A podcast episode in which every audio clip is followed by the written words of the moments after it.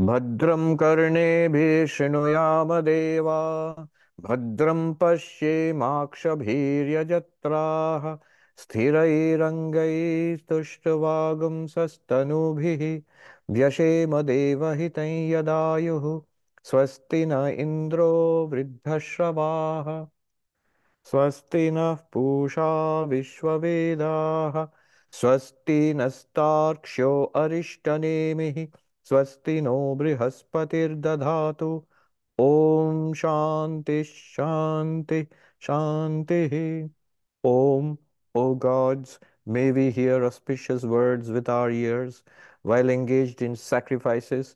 May we see auspicious things with our eyes while praising the gods with steady limbs. May we enjoy a life that is beneficial to the gods. May Indra of ancient fame be auspicious to us. May the all-knowing Purusha, god of the earth, be propitious to us. May Garuda, the destroyer of evil, be well disposed towards us. May Brihaspati ensure our welfare. Om, peace, peace, peace. So in this section of the Mundaka Upanishad, which we were seeing, there is a recapitulation of the method of Um, of um, Jnana Yoga, the way of knowledge, of Vedanta. And then it will be followed by practices, which will help us to attain enlightenment. And finally, the results of enlightenment. So this is the outline. The bulk of the teachings, the main thrust of the teachings have already been given in the earlier sections. However, here there is a recapitulation of that presented in another way. The teaching has been presented in a different way, and this way is very famous, the way of the two birds. So the body is a tree, and on which there are two, like two birds sitting on a tree. There is the uh, there is God and the human, the divine and the human. So there is um, pure consciousness, the witness consciousness, and the jiva. This lower bird is engaged in experiencing the fruits on the tree, the sweet and bitter fruits. And then when it gets a shock, it looks up and sees the radiant higher bird, which is just there sitting and, and watching and not eating of the fruits of the tree. And of course, this is the reference to our experiences, the fruits of karma, which we have done in this and past lives. And we are experiencing the pleasant and unpleasant results of what we have done. And in doing so, we generate fresh karma, which will give rise to future fruits also. Now, um, when the lower bird becomes aware of the higher bird and thinks that's so majestic, so peaceful, so fulfilled, um, can I become like that, and starts approaching the higher bird, then it gets distracted again by some other fruits. And uh, going on in this way, finally it gets a big shock, eats a particularly bitter fruit maybe, and then makes a steady movement towards the higher bird. As it approaches the higher bird, the radiance of the higher bird engulfs it, and suddenly it realizes there was always the higher bird all along. There was no lower bird at all. So the whole thing was a process of spiritual evolution, that our real nature is the only one that exists. It seems to be this limited being uh, going through life and experiencing everything until we realize what we truly are. And then, you know, that saying is there. Um, Uh, you do not get, the, the person does not get freedom, but you get freedom from the person. The person is the lower bird, and the higher bird is always free, and it is our real nature. In another way, Sri Ramakrishna used to say, pointing towards his own body, here there are two. There is the mother and there is the child. There is God and the devotee of God. Here there are two. It's a, an echo of the Uh, Upanishadic simile of the two birds, actually. Then, after this was completed, we came to mantra number four. That's where we stopped last time. Mantra number four says the nature of the realization. What, what is realized? The nature of non-dual realization. Prano yesha ya sarva bhuteir vibhati vijanan vidvan bhavate nati vadi Atma Krida, Atma Rati, Kriyavan, Esha Brahma Vidam Varishta. So the ultimate reality, Paramatma, the Supreme Self, is realized, and as you know, you realize it as Satchidananda, I am existence, consciousness, bliss, I am that.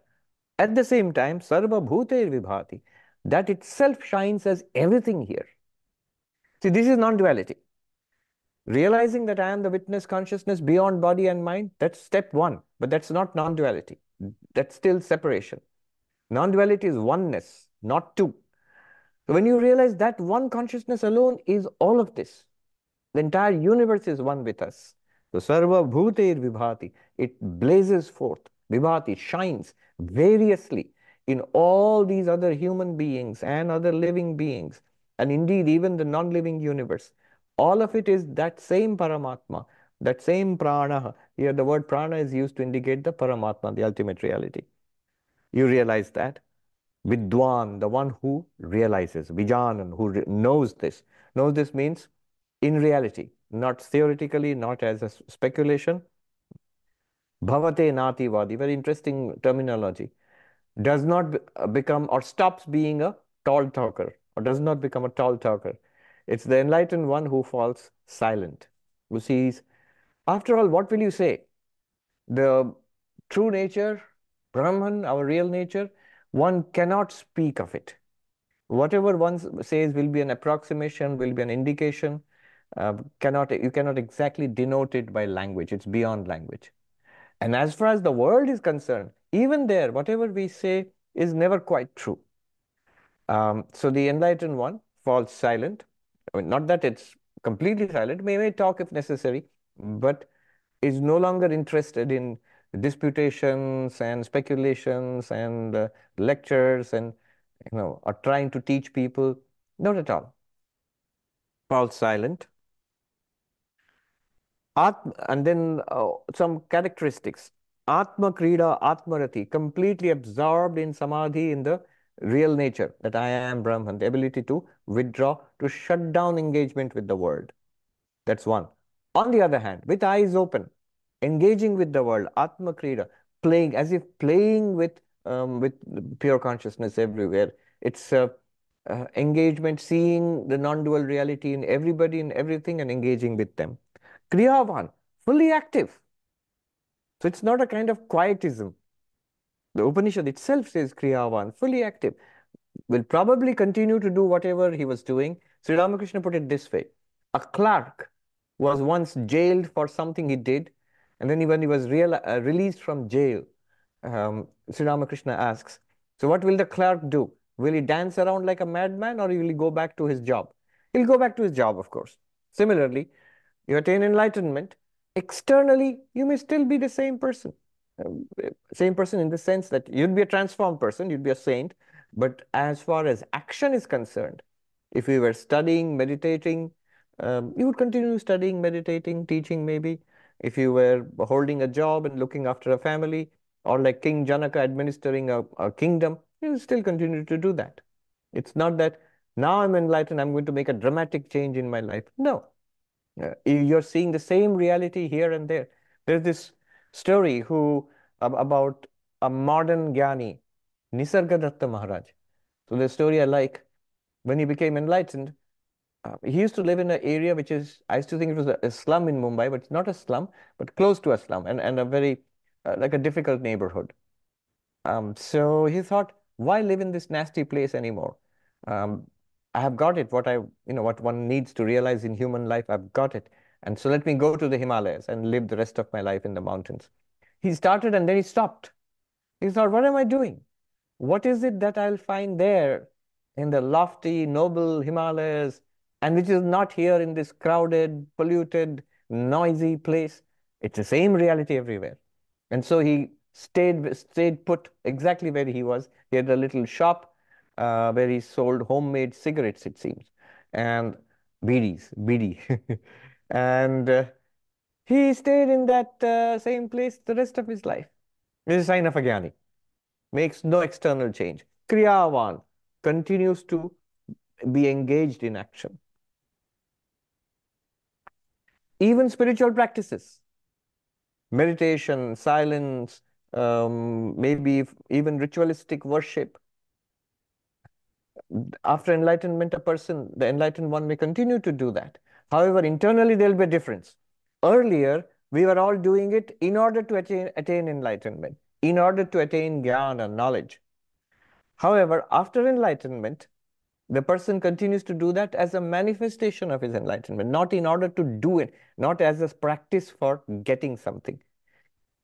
There is a beautiful story of Swami Jagadananda, who was long before my time. I never saw him. He was a disciple of Ma Sharada. You know, there is this book, Sri Ramakrishna, the Great Master. The Bengali is Sri Sri Ramakrishna Leela Prasanga. It's a very authentic biography of Sri Ramakrishna written by Swami Saradananda. So nowadays, of course, there is a very lucid tra English translation made by Swami Chetananandaji, which is available. Everybody reads that. But before that, there was another English translation, a little bit old, archaic kind of, you know, old British English. Uh, that translation was made by Swami Jagadananda. Uh, so that Swami Jagadananda, who, who was regarded in his lifetime as a Brahmagyani, as a knower of Brahman, an enlightened person. So there's this very cute little anecdote I heard about him. In his old age, he used to live in our ashram. Uh, there's a place called Dehradun in India. So near Dehradun, there's a uh, suburbs of Dehradun, there's a place called Kishanpur. I hear now it's all part of the same city now. The city has become bigger. So he used to live in that ashram. It was a small and beautiful ashram. I've been there. So, and what he would do is, one of the things he would do in his old age, um, he would go and collect flowers from the garden for the daily worship of Sri Ramakrishna in the temple. Now that's something which we as novices would do. You know, the brahmacharis who are newcomers or volunteers, devotees, we would arrange for the puja. Um, why would such a senior Swami and so revered, and you know everybody reveres him and people speak in hushed tones about him being an enlightened person, why does he do the simplest of things like uh, you know collecting flowers for the daily worship? So one day, a novice couldn't, a brahmachari, a newcomer, he couldn't contain his curiosity, and he asked the Swami, Swami, why do you do this, you know, bring flowers for the daily worship? So it seems the Swami just smiled. It, it, it seems uh, he had this most wonderful smile. He was a very toweringly tall man and thin and fair. And he looked down at the brahmachari and smiled. And he said, then you tell me what I should do. In Bengali, he said, Tahole tumi bolo ami ki korbo. A very sweet reply. It was not a put down. It's indicating something. The brahmachari has in his mind, the novice has in his mind, such a revered, great Vedantic Swami. Probably the thing for him to do would be to, you know, study the Upanishads and teach the Upanishads and sit and meditate all day, all day long. Why do such a, pre a very preliminary little um, ritual like collecting flowers? Not even the puja in the temple. Collecting flowers for the puja in the temple. But from his perspective, it is all the same. Every activity he's, uh, he does is uh, irradiated with the presence of the non-dual divinity by one non-dual uh, Brahman or pure consciousness. So, Kriyavan, fully engaged in action. Brahma Vidam Varishtha, such a one is the best or the highest among the knowers of Brahman. So, among the knowers of Brahman also there is a categorization. I may explained it last time, that depending on the degree of absorption Uh, in in Brahman. But here, it is the one who expresses its realization to the fullest possible uh, extent. Fully satisfied in Brahman, in the Atman, or by himself, not needing the company of others, not needing engagement, completely, not even needing the body. I have seen a monk um, who was paralyzed, both legs paralyzed and his eyes, he was blind. And one of the happiest, uh, most alive persons I have seen. Amazing person. Never without a word of good cheer for everybody around. He couldn't see them. You would have to go and identify yourself, say that I am so and so. He was a very senior monk. He was a disciple of Swami Vivekanandaji. So I saw him uh, in the main monastery at Belur and in the hospital when he was ill. Um, I mean, he taught me what is bodilessness. In that broken, sick body, not one complaint, not even one acknowledgement that there is, it's, it's a problem to him. It isn't. And he's always there to encourage and even scold us and, you know, uh, hurry us along on the spiritual path. I, uh, it's astonishing. We have it so much better, and we are full of care and complaint and grudging and grum grumbling. And this person, uh, with a broken body at the fag end of his life, this old, old monk, uh, in one sense, there is, doesn't have any relatives, any property, nobody, not famous, nobody to look after him, and he is extremely happy. I'll tell you one story about him. Uh, this, this Swami, I forget his sannyas name. Um, once we heard that somebody came and told us, I was a brahmachari in the training center, that that Swami, uh, his japamala, rosary, is lost. So now what happened was, since he was blind, there was a boy who took care of him, and uh, he would give him the rosary, the japamala, to count the beads, to repeat the mantra. And the Swami would lie on the bed and with the rosary on his chest, and he would repeat the mantra. When he was done, that boy would take the um, rosary and put it before the pictures of Sri Ramakrishna, Ma Sharada, and Swami Vivekananda. And there would be flowers. The flowers would be arranged by that boy. And his duty was, every day in the morning he would come and remove the old flowers, throw it in the in the Ganga, in the Ganges, and put new flowers. Now you can imagine what happened.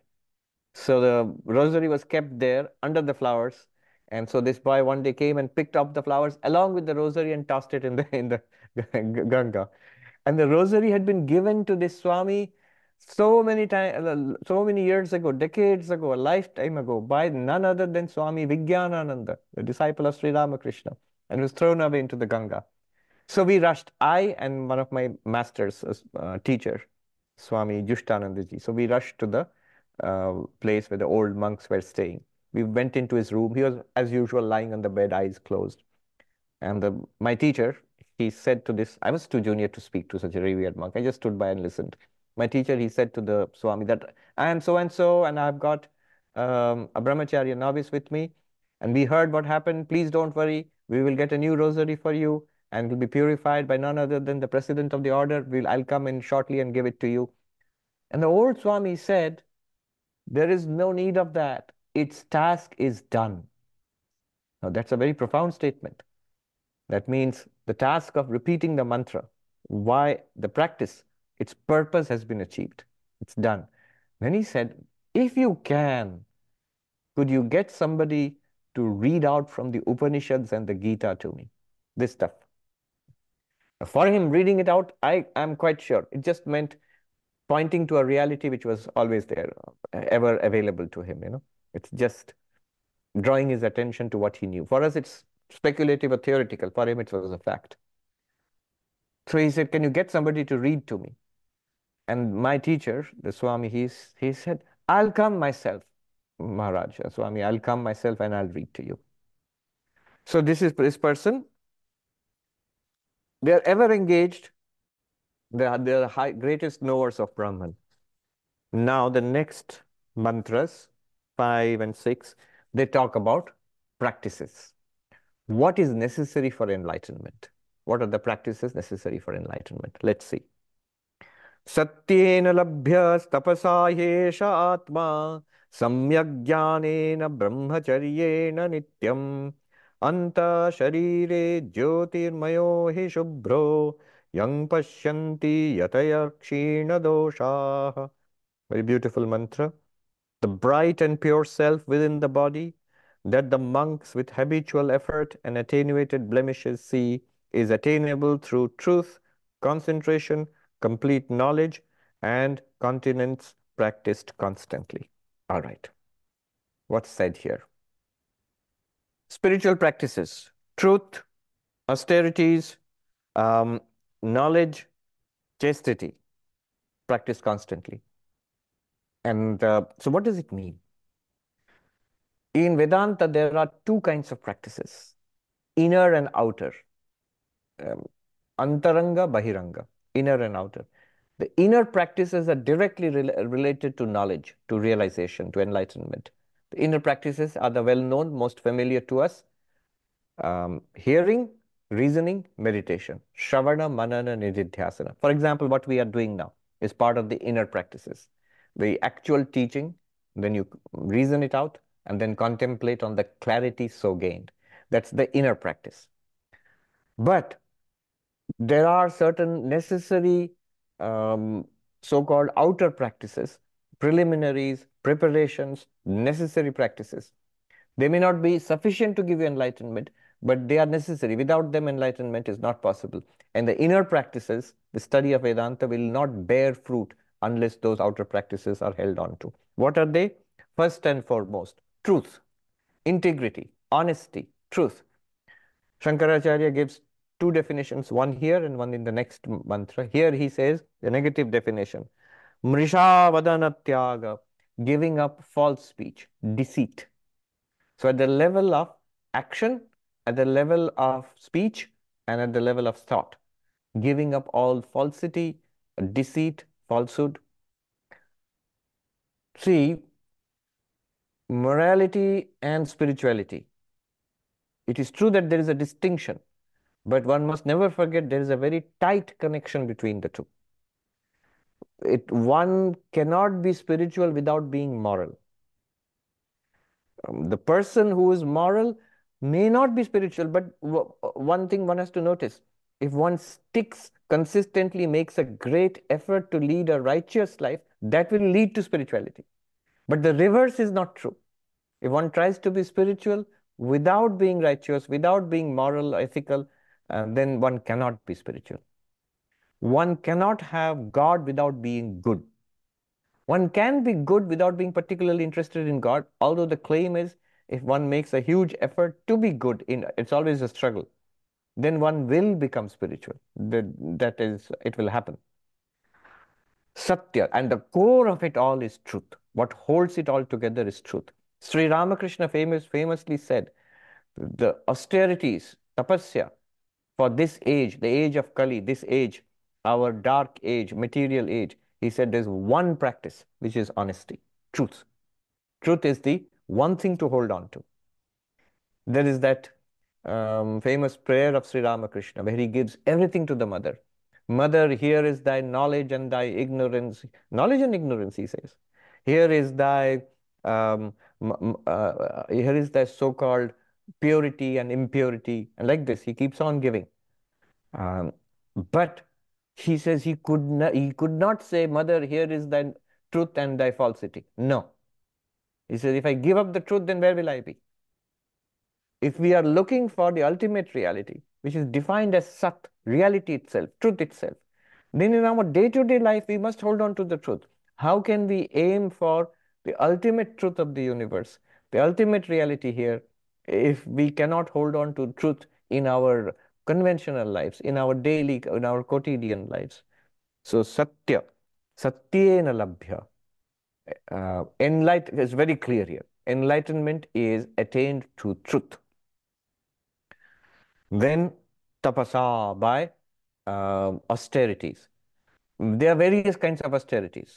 You know, vigils at night, fasting, um, restricting one's diet, um, so many kinds of austerities. But here Shankaracharya, in his commentary, he focuses on one. And he says, austerity, the highest austerity, highest tapasya, is a very broad word in Indian spiritual life, tapasya. The highest austerity, highest tapasya is concentration. It's focus. It is to pay attention. How interesting. In this day of distraction, age of distraction, he says the greatest spiritual practice you can do is to pay attention, is, is to focus. Let me read Shankaracharya's comment here in his commentary. Indriya mana ekagrataya tapasa, by the focus of the senses and mind. Don't let your eyes flicker around, seeing this, seeing that. Don't let your ears listen to a little bit of this and a little bit of that. We have this problem of um, flickering attention these days. This, and that's due to, partly at least due to this wonderful technology we have, especially the phones and social media and all. We tend to have um, there's a new phenomenon. It's called the phenomenon of intermittent attention. Intermittent attention. And people everywhere, in boardrooms, in classrooms, people are familiar with it. And that it's not that people in, in the job, in the boardroom, in a meeting are not paying attention. They are paying attention, but only once in a while. It's not that uh, the students in the classroom are not paying attention to the teacher. They are, but only once in a while. I've myself seen this at a place no less than Harvard University. Sometimes I would sit back in big lectures, like big lecture halls, sit at the back, and you can look down. And everybody, you can see the kids, they're studying and they're listening to the teacher. They all have their screens open before them. Um, I somehow think this having laptops and phones in the classroom is sometimes more of a nuisance than, an, than a help, actually. Anyway, now what I noticed was interesting, that uh, these kids were pretty serious, they're pretty smart kids. But the work ethic now, or the study ethic now is, you listen to the teacher, and then you look it up on the screen, what the teacher is saying. Maybe you do a little bit of search about what the teacher is saying. And then from that search, go on to something else, which is not related to the class. And then come back again to what the teacher is saying. And that goes on throughout the one hour class, class or one and a half hour class. And this is in classrooms. This is in um, workplace, everywhere. This is called the phenomenon of intermittent attention. This won't do. The most valuable commodity that we have is attention. The eminent psychologist, Mihaly Csikszentmihalyi, who wrote the book Flow, his whole life's purpose was to search for the mental states which are um, indicative of the best, you know, the highest quality life, when we are at our most fulfilled. Um, what Maslow had called peak experiences, or close to peak experiences. And he called these flow states. And the common characteristic of all flow states, whether it's a tennis player, that's the example he used, or it's a chess player, or it's a person studying, or it's a person uh, painting, whatever we are doing, um, or a surgeon doing surgery, the, the common denominator of all these flow states, our peak states, are uh, undivided attention. Undivided attention. Uh, when our attention is focused on a challenging and fulfilling task. All of these are important. A kid might be playing a, a, a video game with undivided attention, but that's not a flow state because it's ultimately not fulfilling. It has to be a challenging and fulfilling task, uh, an enriching task, and it should demand our entire attention. Then it's a flow state. And he said, those states are the most valuable states of our life. That's when we are at our happiest, most engaged, most fulfilled. Um, and those states have become increasingly rare and disturbed because, partly because of this, the life that we are leading nowadays, um, partly because of this technology also. Then uh, Sankaracarya quotes from the Mahabharata, Manasaschendriyanam cha hi ekagryam paramam tapaha. Mahabharata says that, uh, this is a verse from Mahabharata which says the highest spiritual practice, the highest tapasya is the focusing of the mind and the senses. Is so you focus on something, cut out other distractions and hold that focus. Three things. Pay attention, hold that attention and cut out everything else.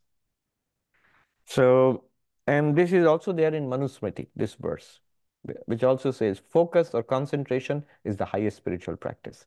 In another place, Shankaracharya in his book, Upadesha Sahasri, A Thousand Teachings, there he says, uh, the purpose of all spiritual austerities, tapasya, the purpose of all spiritual austerities is to attain this one-pointed focus on spiritual matters.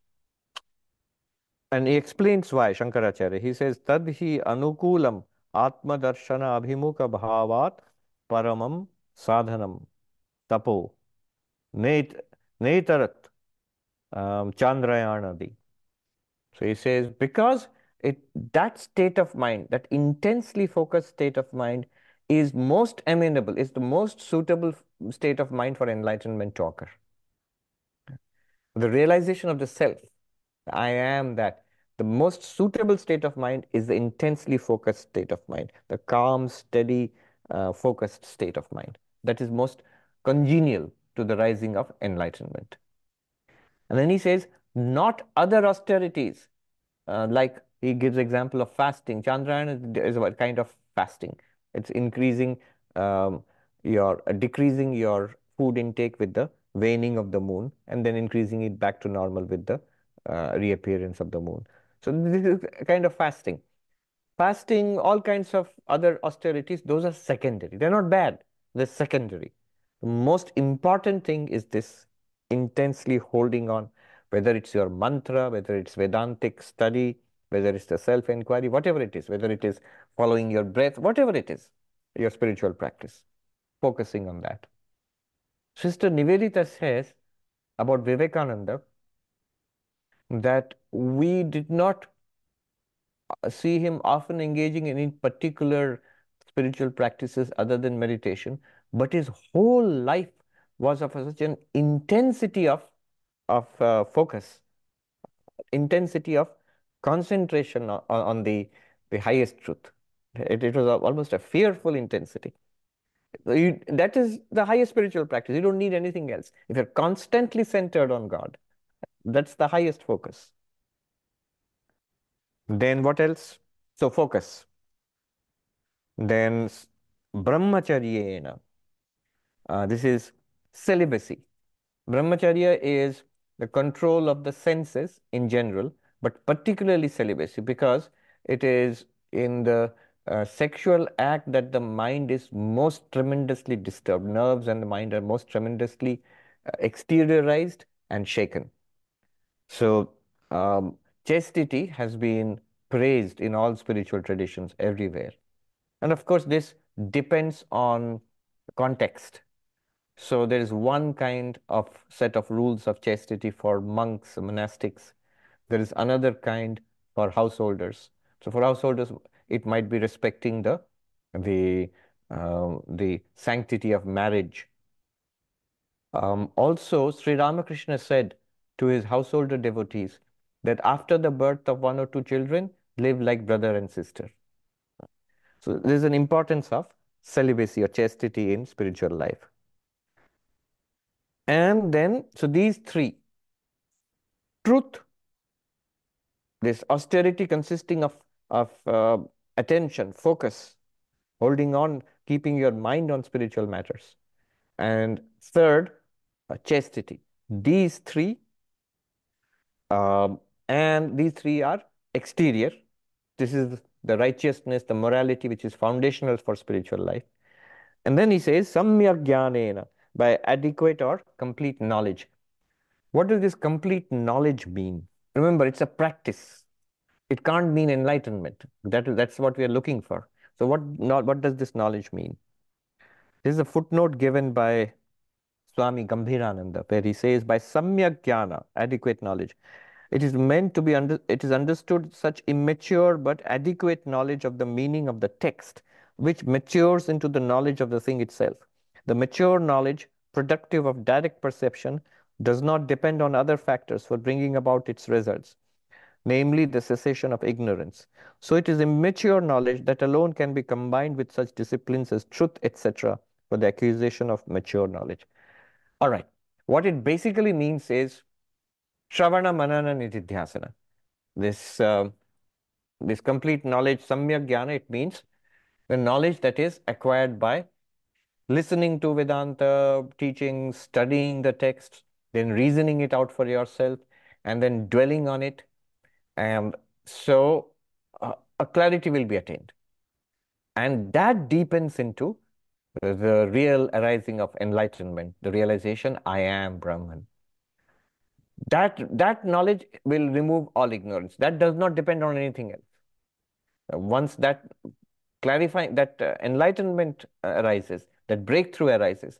In technical terms, it's called Brahmakara Vritti, the, the modification of the mind in the form, I am Brahman. That realization comes. The veils drop away and the clarity, and it shines forth undeniably. I am that. That does not depend on any other practice. Once that arises, that will dispel ignorance and you are free.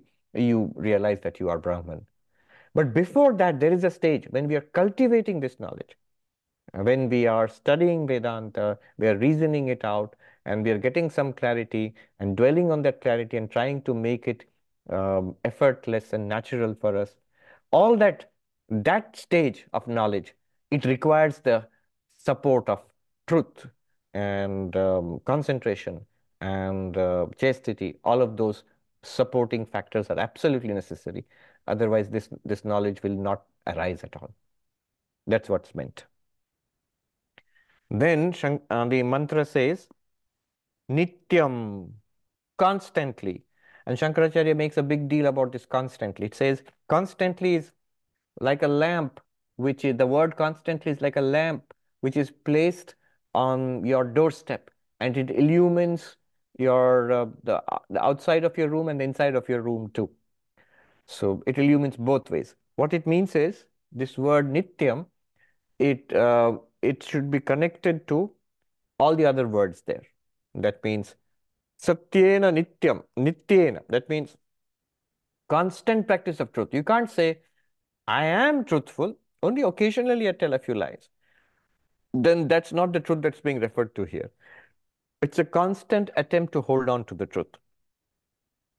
Um, and that will lead to struggle, and that will lead to, it requires courage, and it requires us to maybe accept some sacrifice and loss.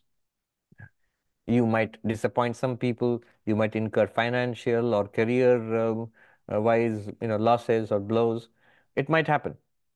Mahatma Gandhi, remember, he was a householder. He had children, he had to earn his living.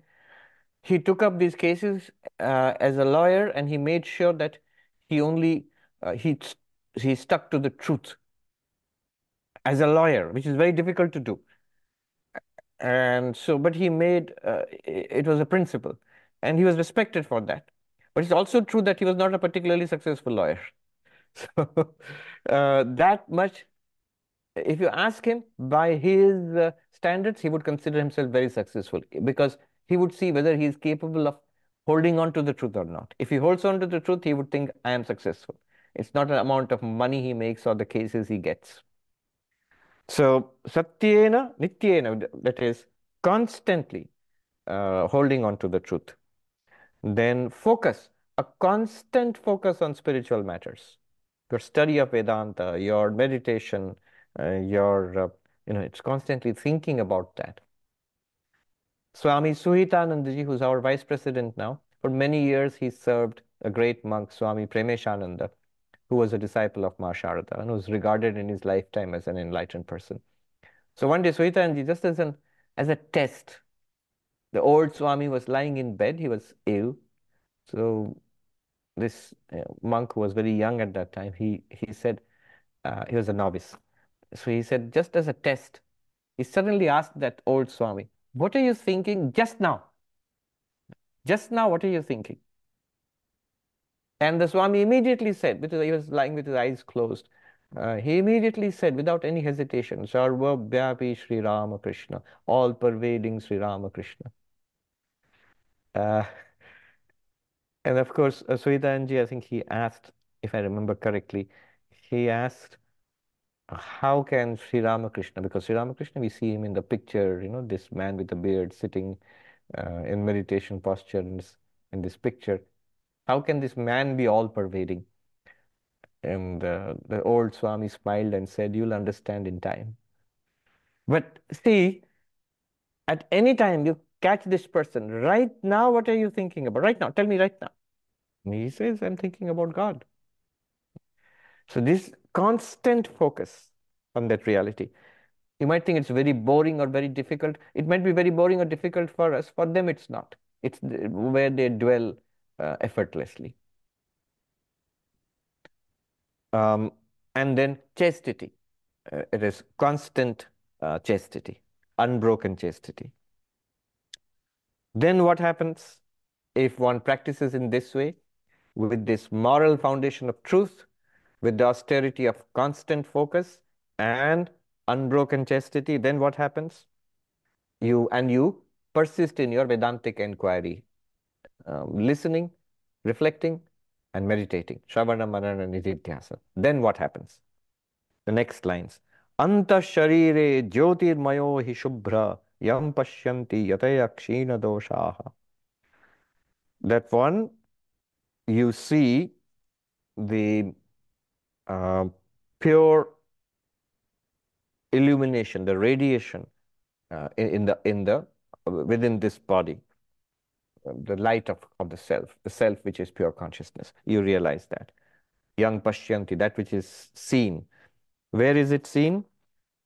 Sankaracharya here gives his commentary. Antar sharire, sharir, um, antar madhye sharirasya, in the body, pundarika akash, in the lotus of the heart, jyotirmaya, luminous, luminous, jyotirmaya hi rukma varnam, a golden luminosity, shubhraha, um, white radiance, or Or, or, or pure, pure radiance actually. Shuddha, Yamatmanam. What is that? The self. It's you. It's your real nature as consciousness. See, don't say my consciousness. It's a very strange thing to say, say actually. If we think about it, I am consciousness. I am awareness. Everything else is that which is presented to awareness. If you say my body, yes, the body is presented to awareness. My thoughts, my personality, that's presented to awareness. You are this awareness, this consciousness, but which consciousness? It is this, um, this radiance, this pure radiance, in which there is no materiality, no body, no mind. So that one, you realize, what do you, do you see that? No, you don't see that. You realize that you are that. Who, who realizes? He says, yataya, yatayaha, the monks, kshina doshaha, whose, um, impurities have been reduced or uh, who, who have been thinned out. Attenuated is the word that is used. Impurities, one is the vasanas, the accumulated desires and tendencies in our subconscious mind. They have been purified.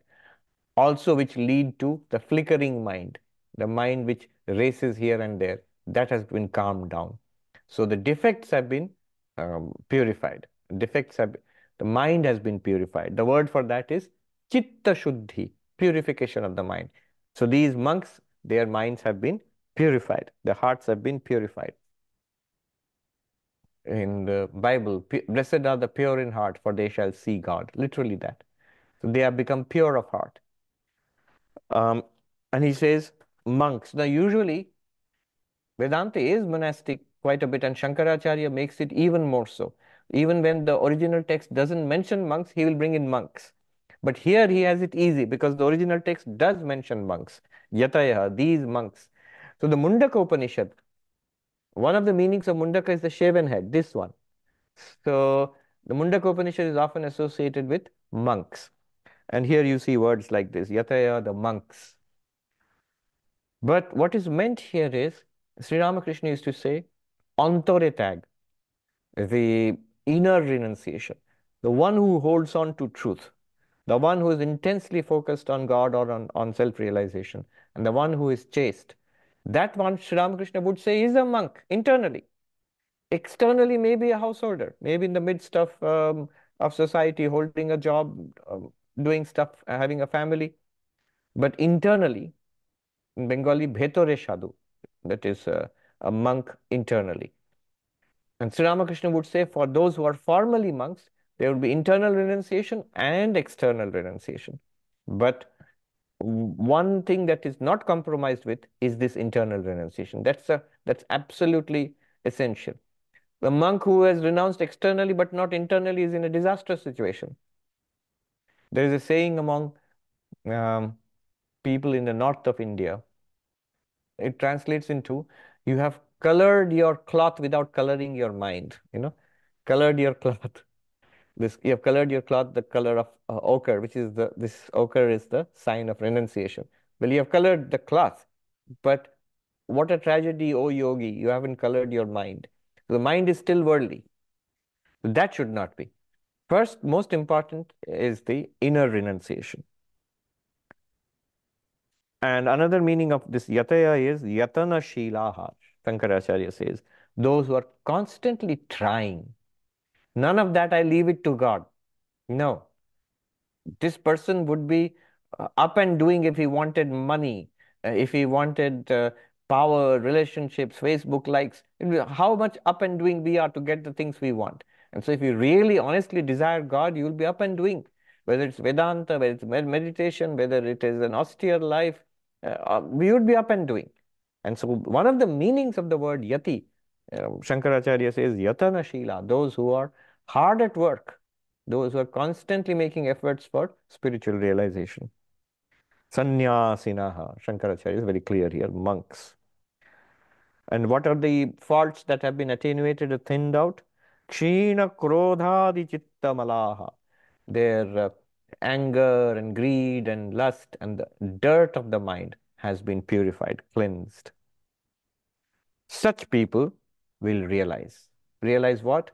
That pure light in the heart, which is their own real nature. All right. So this is the meaning of this particular verse, mantra.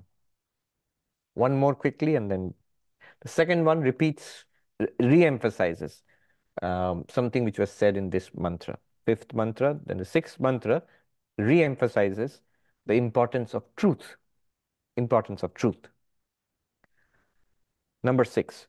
Satyameva Jayate nanritam satyena pantha vitato devayana yena akramantya rishayo hyapta kama yatra tat satyasya paramam nidhanam.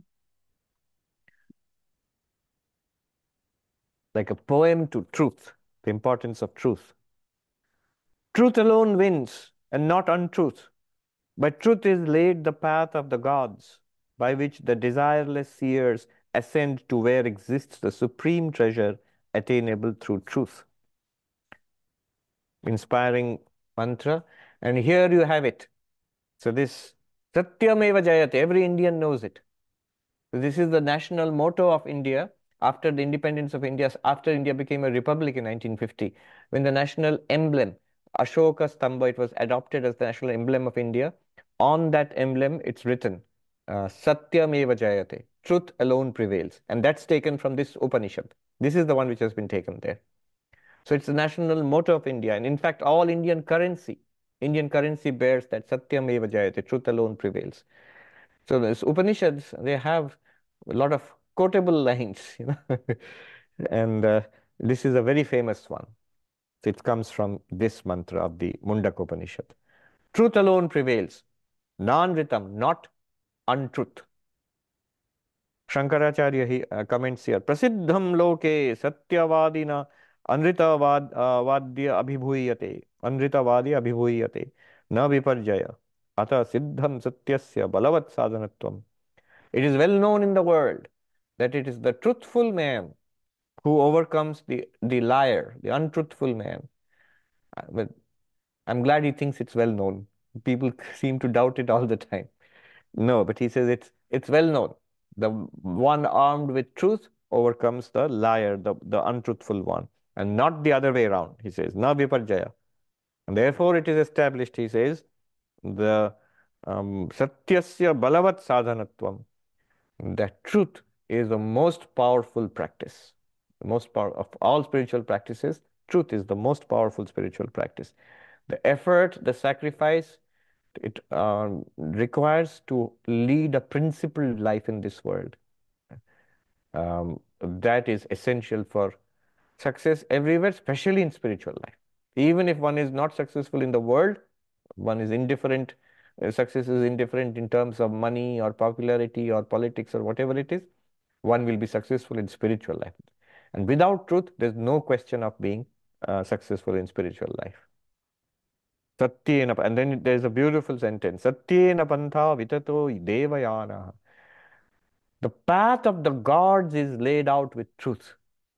You know, what's the concrete? What's the um, what's the material out of which the path of the gods is is made? It's made of truth. Satyena pantha vitato devayana. The, the way of the gods is spread spread out with truth. Who walks on that path? Yena akramanti rishayo hyapta kama. I will come to that. Um, this path of the gods, Devayana, it could just mean the path of spiritual realization. That's in general meaning. But there is a technical meaning.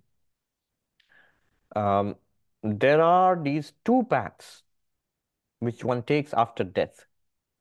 uh, there's this Pitriyana and Devayana. There is the path of the forefathers.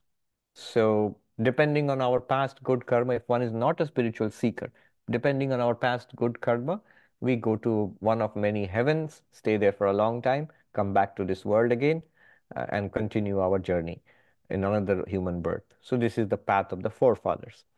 But there's the path of the gods, Devayana, which is those who are spiritual seekers, but who have not attained enlightenment in this life, in this birth. They go by this path. They do not go to any of the lower heavens in order to come back to the world. No, they will not come back. This is called Krama Mukti, sequential liberation. You go from here to the highest heaven, dwell there with God, and attain to full knowledge. So that's the, that's the technical meaning of the path of the gods. You can take it either way. Just the Vedantic path leading to enlightenment and freedom, that's the path of the gods. Or this particular meaning of after death, the person who is not yet enlightened will ascend to higher worlds, to, to the highest heaven, from which there is no return, through this path of, path of the gods. But it's built on truth. What else? Who walks on this? Aptakama. Those whose desires are fulfilled. Not that a person who has ordered everything on uh, Amazon Prime and, you know, maxed out their credit cards and desires are fulfilled. No, not in that sense. Who have nothing more to look for in this world. Have nothing more. They have, they have understood the limits of um, this human and heavenly pleasures. They are not looking for something limited to satisfy themselves. They're in fact looking for the unlimited. They're looking for um, they're looking for God, not for anything worldly. And he gives some qualifications. Kuhaka Maya Shatya Ahankara Dambha Anrita Vajjita. These are some of the qualifications. Those who are free of deceit, multiple words for deceit. Maya, this uh, nature of illusory, deceiving others, you know, what do you call it? Putting a spin on things, that is kuhaka. Putting a spin on things. Shatya, crookedness. Ahankara, ego. Dambha, uh, arrogance. Anrita, general falsehood. All of this, one has to be cleansed of all of these. Sri Ramakrishna would sometimes send people, he'd say, go and visit Niranjan. See, he would say, see how simple he is. And Sri Ramakrishna valued simplicity, Sharolata. The word um, in Indian language for simplicity is the same thing for straight. Sharal means straight and Saral means simple. So simplicity, straightforwardness. Sri Ramakrishna said, in one's last birth, one becomes simple. We, um, you know, sophisticated society does not um, does not uh, value simplicity, because it thinks it's it seems like a it's not cool. It's not it's a lack of uh, sophistication. No, I read this uh, quotation somewhere. He says, "Nothing confounds the clever so much as simplicity." Those who are clever in life, there's one thing that they can't. They can handle other clever people. They can handle stupid people. But they can't handle simple people. Nothing confounds the clever so much as simplicity. Remember, these beings, they are, they are simple, but they are not stupid at all. They are childlike, but they are not childish. And they, in fact, have an intelligence which is profound and deep. In front of them, the rest of us, if we think ourselves worldly wise and clever, we are more like uh, mischievous grandchildren in, in front of a grandfather or a, or a grandmother who understands us thoroughly and is indulgent with us. We think the child, grandchild thinks that he or she is fooling the grandparent. Of course you are not. The grandparents knows you thoroughly, but uh, it's just indulgent. It's just loving and indulgent, and slowly will guide us towards, uh, towards uh, a spiritual realization.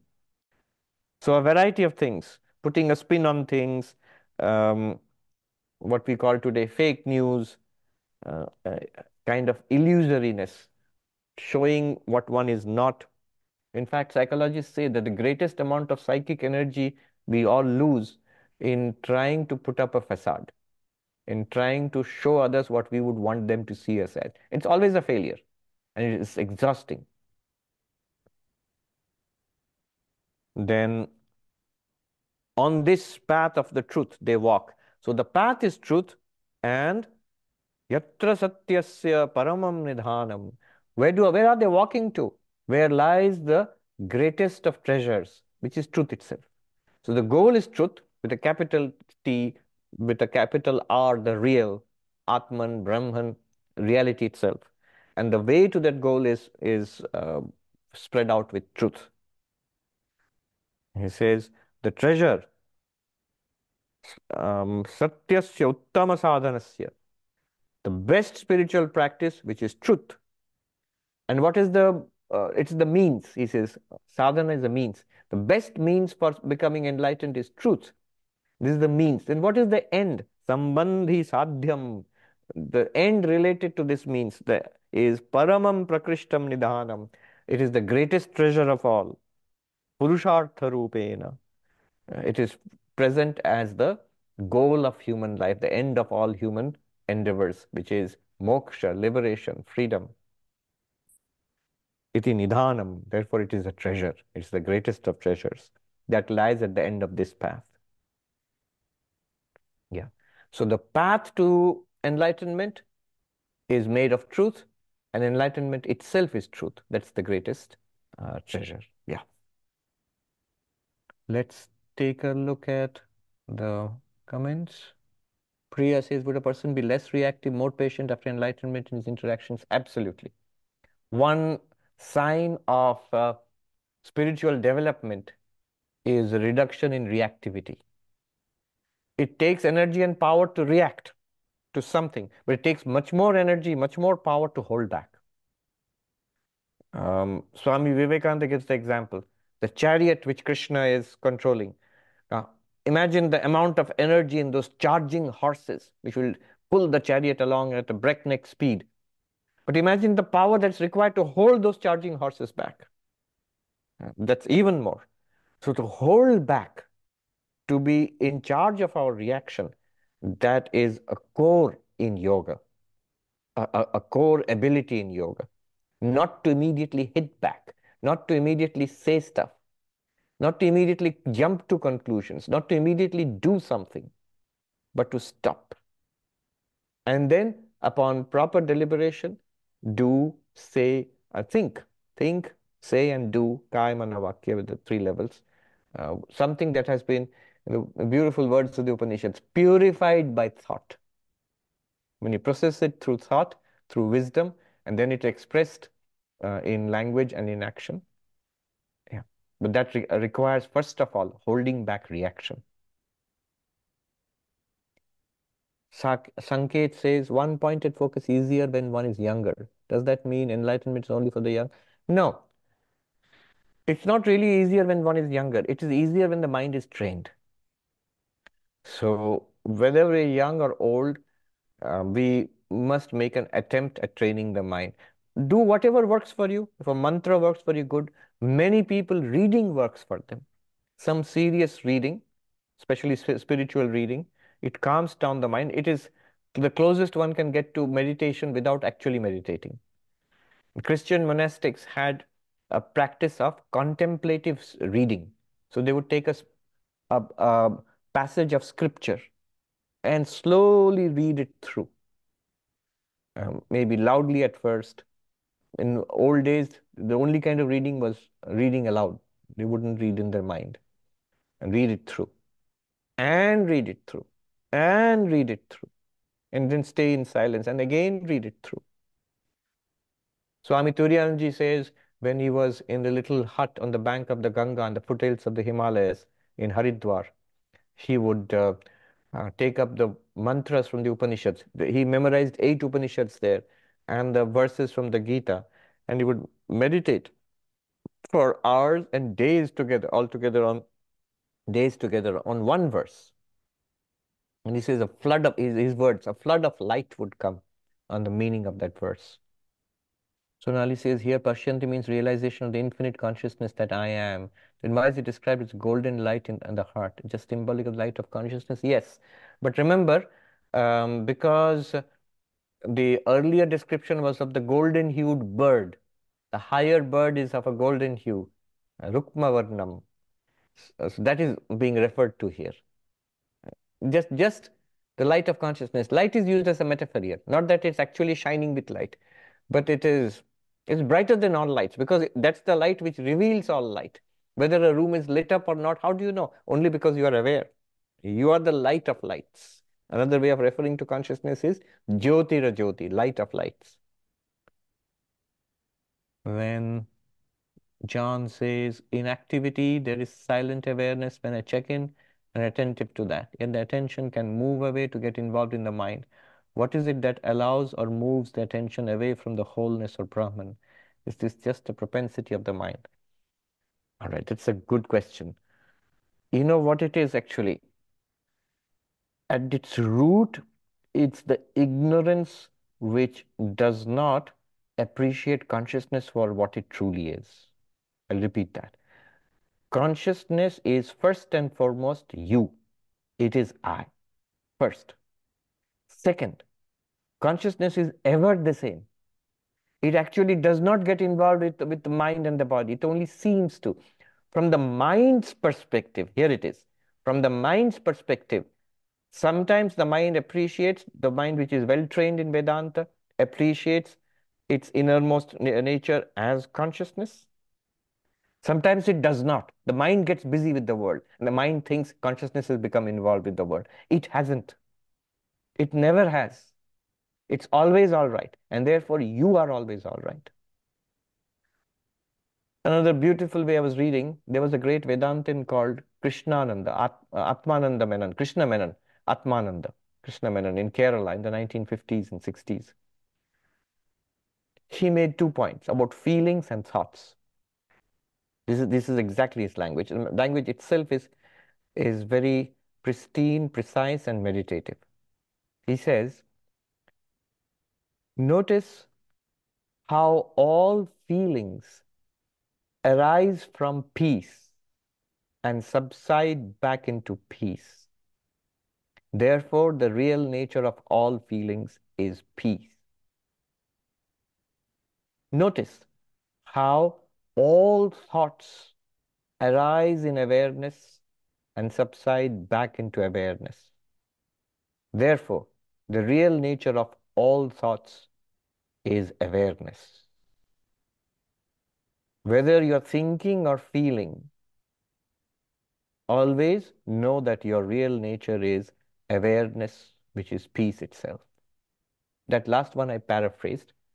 He said, your real nature is awareness and peace. Even when you are thinking, even when you are feeling. Does that make sense? Then Sonali says, related to the previous comment, please can you differentiate between attention and awareness? Awareness or consciousness is always there, chit or chaitanya. Attention is focused through the mind. Mind and the senses are used, you know, um, it is um, focused on particular objects and you attend to different objects. So attention is like a narrow beam which is sweeping across. But light itself is, is uh, akin to awareness. You are aware all the time, but attention is ever changing. And uh, control over attention is that practice called focus or concentration. It's very important. Control over attention is very important. Um, Bhargavateja says, I was listening to the last before class again. You mentioned different layers of reality in terms of atomic reality and social reality. Oh, did I? I've forgotten already. Similar to different schools of Vedanta and Swamiji's quote from lower truth to higher truth. All right. Amira says, in your example about the senior monk who lost his japamala and said its work is done, does it indicate Jnana Yoga is superior to Bhakti, or can the practices go in hand in hand? Practices can go hand in hand for us, but Advaita Vedanta is quite clear. Jnana Yoga comes after uh, Upasana or worship. And so, yes, I never thought of that that way, but the Swami's direct experience seems to indicate the stages. repetition of a mantra and then realization of the truth of what the Upanishads are saying. And the, so for him, listening to the Upanishads is like pointing cons constantly to the to a reality, which is already he knows. Oh, there's a quote from Saint Francis of Assisi: "Pure, holy simplicity confounds all the wisdom of this world and the wisdom of the flesh." Yes, very beautifully put, Francis of Assisi. Holy simplicity confounds all the wisdom of this world and the wisdom of the flesh. Bhargava Teja says a complex life might be exciting, but very much energy draining. Yes, so that's the very definition of rajas. One should experience it a little bit when you are young and new to the city here, to Manhattan, and you have got a job on Wall Street. Good. Uh, all uh, weekdays you're earning money and weekends you're partying. Not bad, but very quickly you see through that. If you're doing that ten years later, there's something wrong with you. You do that for six months, one year, two years, good. You've seen what it's like, and then quickly move on to something that is more mature. Abhijit says, before enlightenment, yes. Chop wood, fetch water. After enlightenment, chop wood, fetch water. Yes, but there's a very big difference. Um, so as far as spiritual practices are concerned, before enlightenment, those are practices which will take us to enlightenment. After enlightenment, Um, they are expressions of that enlightenment. And of course, the enlightened one might be doing it as an, what is called loka sangraha, uh, as an ideal set for the rest of us, the path which we have to follow. Good. Om Shanti Shanti Shanti Harihi Om Tat Sat Sri Ramakrishna Arpanamastu.